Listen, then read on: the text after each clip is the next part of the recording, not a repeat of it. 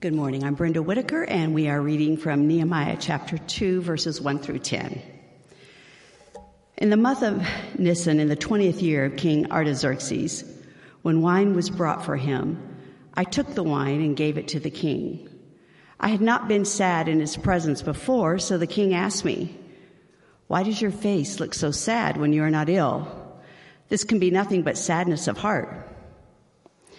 I was very much afraid but I said to the king, May the king live forever. Why should my face not look sad when the city where my ancestors are buried lies in ruins and its gates have been destroyed by fire? The king said to me, What is it you want? Then I, I prayed to the God of heaven, and I answered the king. If it pleases the king, and if your servant has found favor in his sight, let him send me to the city in Judah where my ancestors are buried so that I can rebuild it. Then the king, with the queen sitting beside him, asked me, How long will your journey take and when will you get back? It pleased the king to send me, so I set a time. I also said to him, If it pleases the king, may I have letters to the governors of Trans Euphrates so that they will provide me safe conduct until I arrive in Judah? And may I have a letter to Asaph, keeper of the royal park, so that he will give me timber to make beams for the gates of the citadel by the temple, and for the city wall, and for the residence I will occupy. And because the gracious hand of my God was on me, the king granted my request. So I went to the governors of Trans Euphrates and gave them the king's letters. The king had also sent army officers and cavalry with me. When Sanballat, the Horonite and Tobiah, the Ammonite official, heard about this, they were very much disturbed that someone had come to promote the welfare of the Israelites. This is the word of the Lord.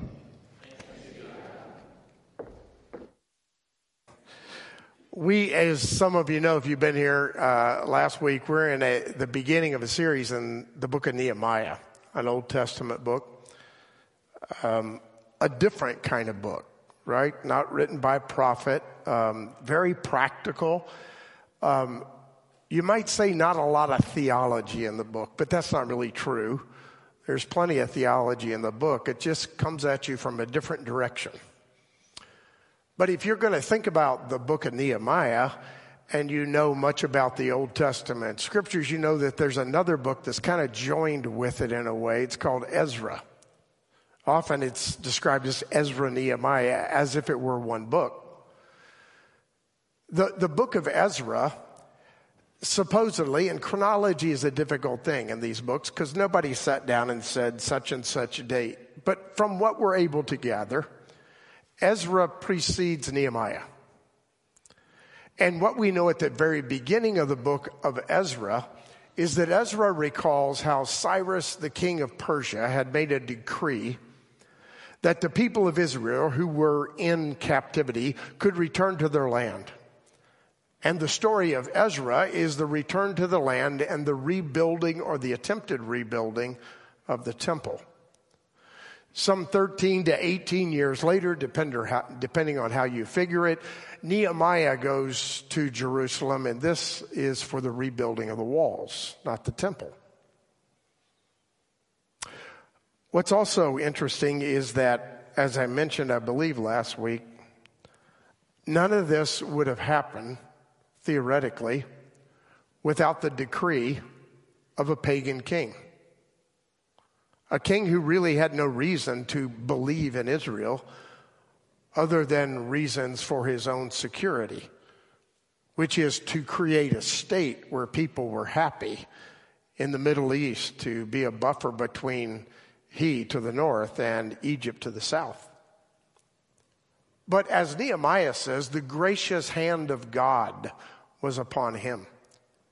By the time we get to Nehemiah, it's a different king. It's no longer Cyrus, it's Artaxerxes.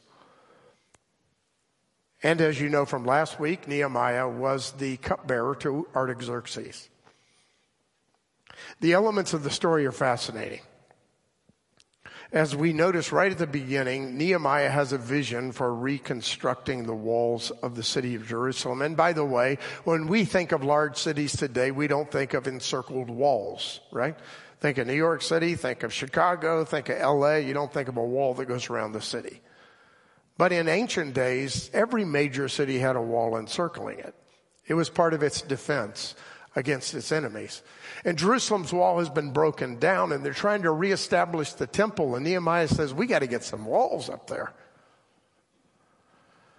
We're open to all kinds of hostility and people coming in, and, and that was his vision. And so what did he do? He got his vision together, put it together on a spreadsheet. No, sent it by way of PowerPoint to Artaxerxes. No, he didn't do any of those. Didn't even write it down, so far as we know. He just kept it right here and right here. For four to five months, he said nothing.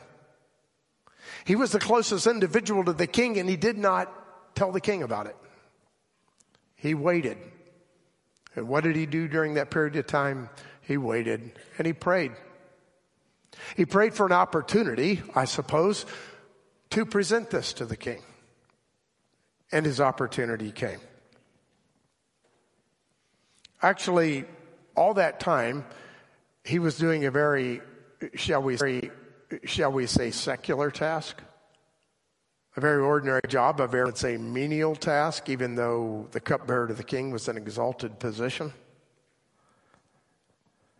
whenever he finally decides that it's time to do this, it happens in the moment. During the month of Nisan, which often was a grand celebration in the Persian kingdom, and they, they frequently would celebrate the birthday of the king. Sort of like a 4th of July, let's say. It's during that celebration that Nehemiah comes to the king, as he always did, the cupbearer to the king, to give him the wine. And the king looks at him and says, Something's wrong. Why are you so downcast? Well, you might expect that that meant that the king was particularly insightful, but it's also true that the king knew that of all days, this was not a day to be downcast. On this day, everybody was celebrating and partying, and the wine was flowing freely. It was a feast. Everybody ought to be happy. And Nehemiah was downcast, and he says to Nehemiah, Why? Why are you so downcast? You know, Nehemiah had been praying for four, five, six, maybe even longer months, building up his reserve of courage to approach the king. And when the king said, Why are you so downcast? He froze. Now you might think, no, he didn't freeze because he spoke to the king. But we know emotionally he froze. He basically said, when the king said, why are you downcast? I was terrified. I was overcome with fear. You know, it, isn't it true that we think we can somehow store up a reservoir of courage? And then when it's time for the event to happen, we lack the courage we thought we had. We may even pray for the courage, but when the moment comes along, it seems like it's not there. And that's where it's true that grace often comes to us in our greatest time of need. That's very characteristic of grace. So in the moment, what does Nehemiah do when he's terrified? He throws up a quick prayer to heaven. Nothing wrong with quick prayers to heaven. They're great. He said, Oh no, Lord, I need some help here. I quickly looked to heaven and prayed to God. And then he answered the king. And this is the way he answered the king. He said, Why should my face not be downcast? Because the land where my ancestors are buried is in disarray. It's a mess. Now, notice he doesn't mention Jerusalem. He doesn't do that for what appear to be obvious reasons because Artaxerxes had already canceled the rebuilding of the temple at one point because of a particular charge against sedition with Ezra. It wasn't true, but they had to stop. And he looks at the king and he says, Why should I not be sad? But he didn't use the word Jerusalem. We wonder why he did it this way. We think that the reason he approached it this way is because a Persian king had great respect for the dead. Ancestors were incredibly important to him. And Nehemiah, can I say very cleverly, led by the Spirit, said, I'll touch that part of his heart. The land of my ancestors is in disarray. And then the king says to him, Well, what is it that you want? And Nehemiah answers him, Well, what I really want is I want to restore those walls. What I want is to be sent back to do it. What I also want is I want some security. I would like to have some letters from you for the governors in the Trans Euphrates area. So when I pass through those regions, I won't be attacked. The king not only grants him that request, but gives him sort of a military escort of sorts. So Nehemiah says, Since God's hand was upon me, the king granted my request. Oh, you know what else is interesting? Speaking of Ezra and Nehemiah, the king says, You need help. Here it is. Here's your escort. Here's your certainty with my letters. He had actually offered to do something very similar with Ezra when he went back to rebuild the temple. And you know what Ezra said? Thanks, but no thanks. Ezra said, No. As a matter of fact, I want to trust God completely. I don't need any protection. Nehemiah, on the other hand, a follower of God, a great leader, said, Sure, I'll take the help. There's no wrong way to approach this. Different leaders, different people see opportunities differently. Ezra saw it differently for maybe a different reason than Nehemiah did. But the offer was there. Now, as we go on throughout this book, you'll notice that he returns and he's active in rebuilding the wall and has some of the same problems that Ezra did in the rebuilding of the temple. But that's just the short introduction to Nehemiah. Now, I want to break from the story and make application to the life of faith. What are the lessons of faith that we learn from just this small portion so far, only a few verses into chapter 2? I think the first lesson of faith, at least that jumps out to me, is that Nehemiah waited patiently on God.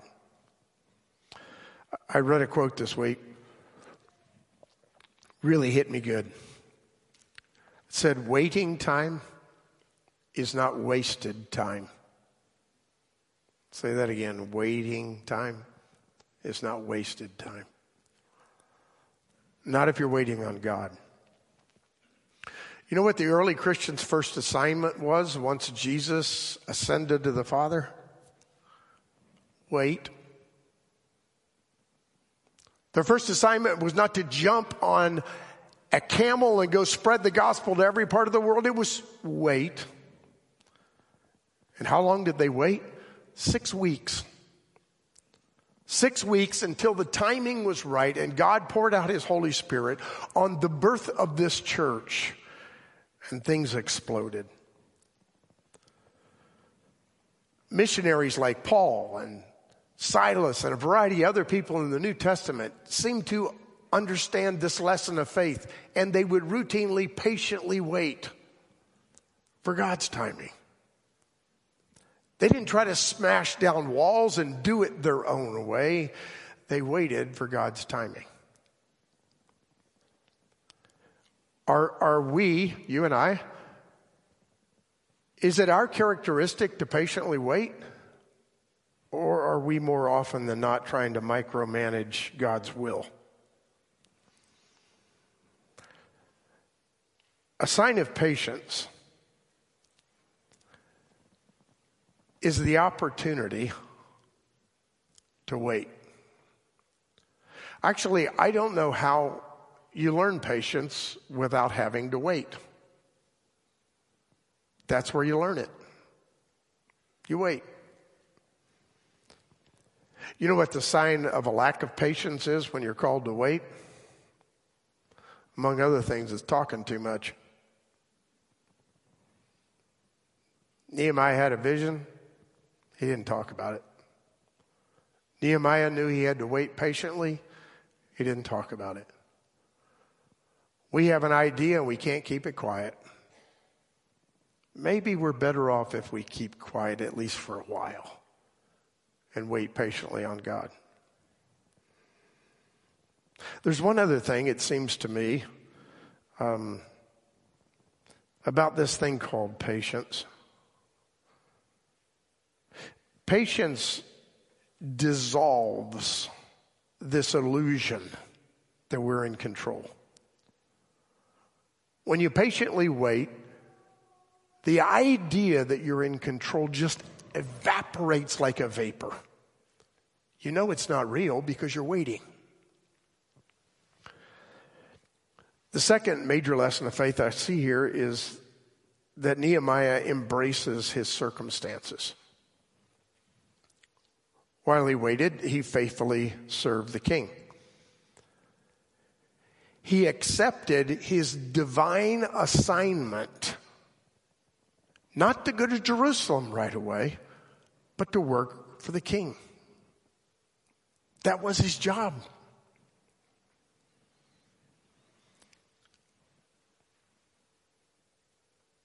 So, for you and for me, Is your job or your circumstances boring? Do they, do they seem, those jobs, like a third rail that's not necessarily connected with God and His kingdom? I have a real deep theological question for you. What does that matter? I'm not sure it does. I'm sure what matters is our perspective about the job, not whether or not it's directly related to the kingdom of God in a way that we think we can see. Is your vocation secular? What difference does that make? According to the Christian, there's no such thing as secular and sacred. I know that's a big statement, but we see all life as the life of God. Is your job sort of out of sight, out of mind? Nobody notices? Nobody sees you? Why be concerned? The sovereign God of the universe sees you, knows what you're doing, and gives you the patience, if you'll let Him, to do what He's called you to do. And then, on occasion, in the quiet, away from all the hubbub and the crowd, without any fame, you'll get an acknowledgement that sounds a little bit like this Well done, good and faithful servant. Well done. Embracing your circumstances is a form of respecting authority. Nehemiah was uh, in a good position not to respect the king, but he did respect the king. You know, the dark side of righteousness, I suppose there's lots of dark sides of every good thing. But in this context, I, I, recall that the dark side of righteousness is arrogance. Why? Because we're right. Why? Because that makes us arrogant? because we have the answer and they don't. That's the opposite of what God calls us to. The third major lesson I see in the story of Nehemiah is that he acknowledges God's sovereignty. He begins by saying, You're the Lord of heaven. He recognizes that there's a king above Artaxerxes. He realizes that he has to submit to God's plan by waiting. He recognizes he has to submit to the authority of the person who he's given charge, who's given him charges. He absolutely rests on the sovereignty of God. And you know what? In doing so, he's basically saying, my microcosm of reality right here cupbearer to the king in Persia is a picture of a global reality because God is the God of heaven. So I will submit to God in these circumstances while I trust God as the sovereign one of the universe. He, in effect, was saying what other parts of the scripture say that the hand of God holds the heart of the king and it directs it like a water course. That's trusting in the sovereignty of God. So, now just a few quick points of ap- application. This, this is going to sound really tough, but I, I believe it's true, and you could disagree with me. But constant worry is a contradiction to trusting God. Constant worry, I mean, constant, overwhelming worry, is a contradiction to trusting God.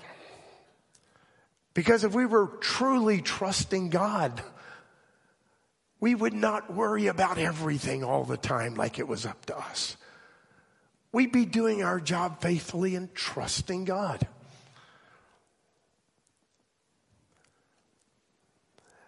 Um, as is true in most marriages, my wife and I are entirely different individuals. Um, she is a planner. She wants everything to be on track. And if there's a diversion in the plan, it makes her very nervous. We're getting ready to take a trip that you guys actually gave us like three and a half years ago, pre pandemic, for being here for 25 years. And, and we're looking forward to this trip. We're uh, headed out in June. I'm, I'm so glad that this trip is very meticulously planned by other people and we have guides everywhere we go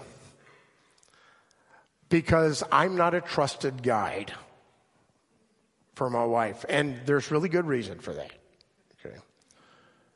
I'm the kind of guy before we had GPS that we would get the whole car pile, the whole family piled into the van. And I'd start out 46 and my wife would say, do you know where you're going? I said, yeah, to 65. We'll figure it out from there.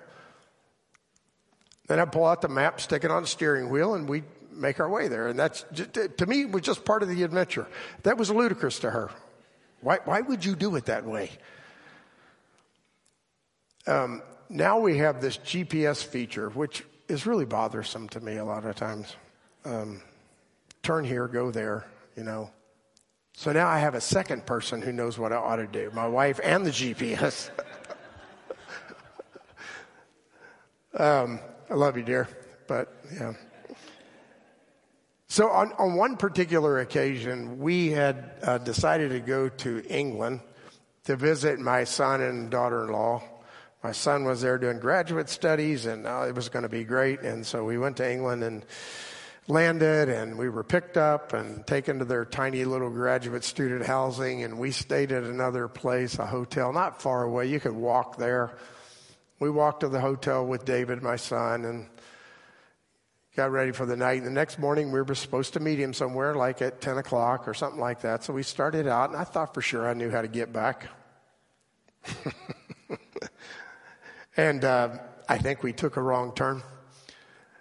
And um, my wife was just apoplectic, right? We're going to get lost. Where are we going? And I'm thinking, it's England. I can speak the language. I'll just ask somebody, right? But no. So I realized uh, very quickly it was time to call David. so called David, said, uh, Yeah, we are a little worried about how to get back. And he said, It's all right, I'll be over in just a few minutes. And really, it was only a few minutes. So he comes over and uh, takes us to where we were planning to go, which I think was his place. And I noticed something. When David showed up, her countenance changed. For the rest of that trip, she walked beside him, not beside me. Because he knew all the rail lines, he knew exactly where he was going, he was well prepared, and she was happy. And so was I. But it's not my disposition to have it all planned out that way. And it's not good. So, this is really a bad analogy. but David is like God, a trustworthy guide, and I'm like me, not. So when you're trusting the sovereignty of God, you're trusting in a worthy guide, a one who knows the beginning and the end, who has your days numbered, who can number the hairs on your head, who knows everything about you. And you're under God's care. So why not trust a guide like that? Even when you are walking through the valley of the shadow of death, He's with you. His rod and staff to comfort you. So, one other point of practical application before the conclusion, and it's this. What is true of the king for Nehemiah is true of you and your boss.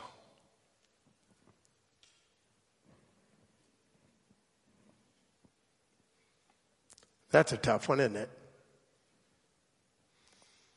This just seems so spiritual and everything, and after all, it was the king of Persia, the greatest empire in the world.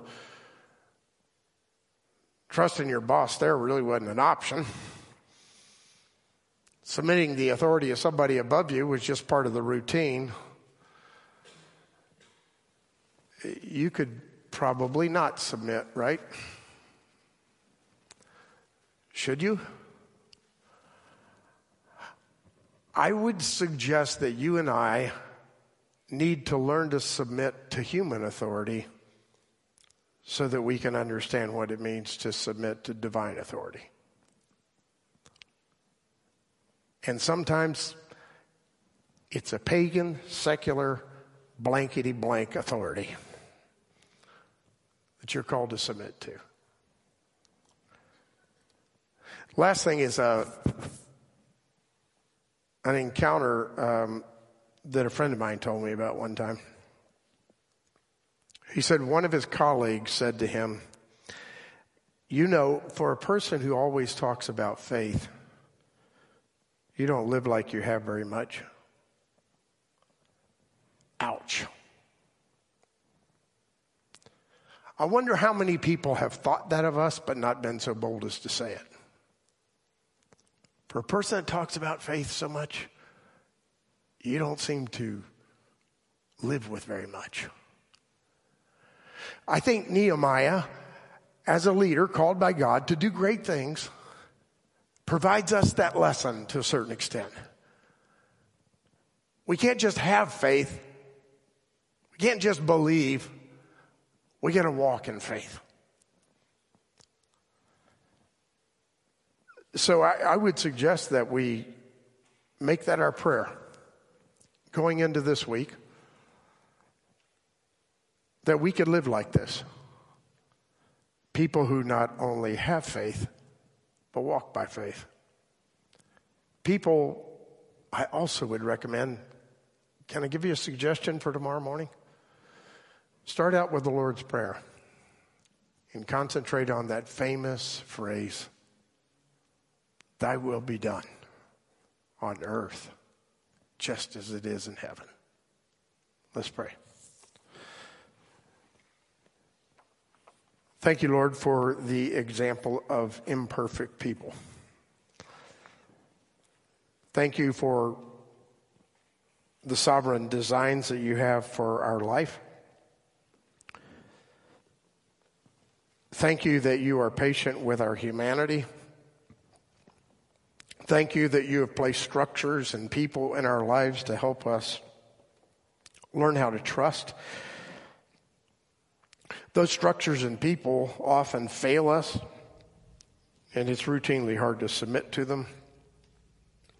Our circumstances overwhelm us and don't seem like they have anything to do with your will, but there's some mystery going on, Lord, that we don't understand. And if we're faced with mystery, we can try to figure out all the details, or we can turn the mystery over to you and do what we know is right. And when we do what we know is right and trust you with the rest, in our small corner of the world, your kingdom comes and your will is done on earth just like it is in heaven. Thank you. Amen.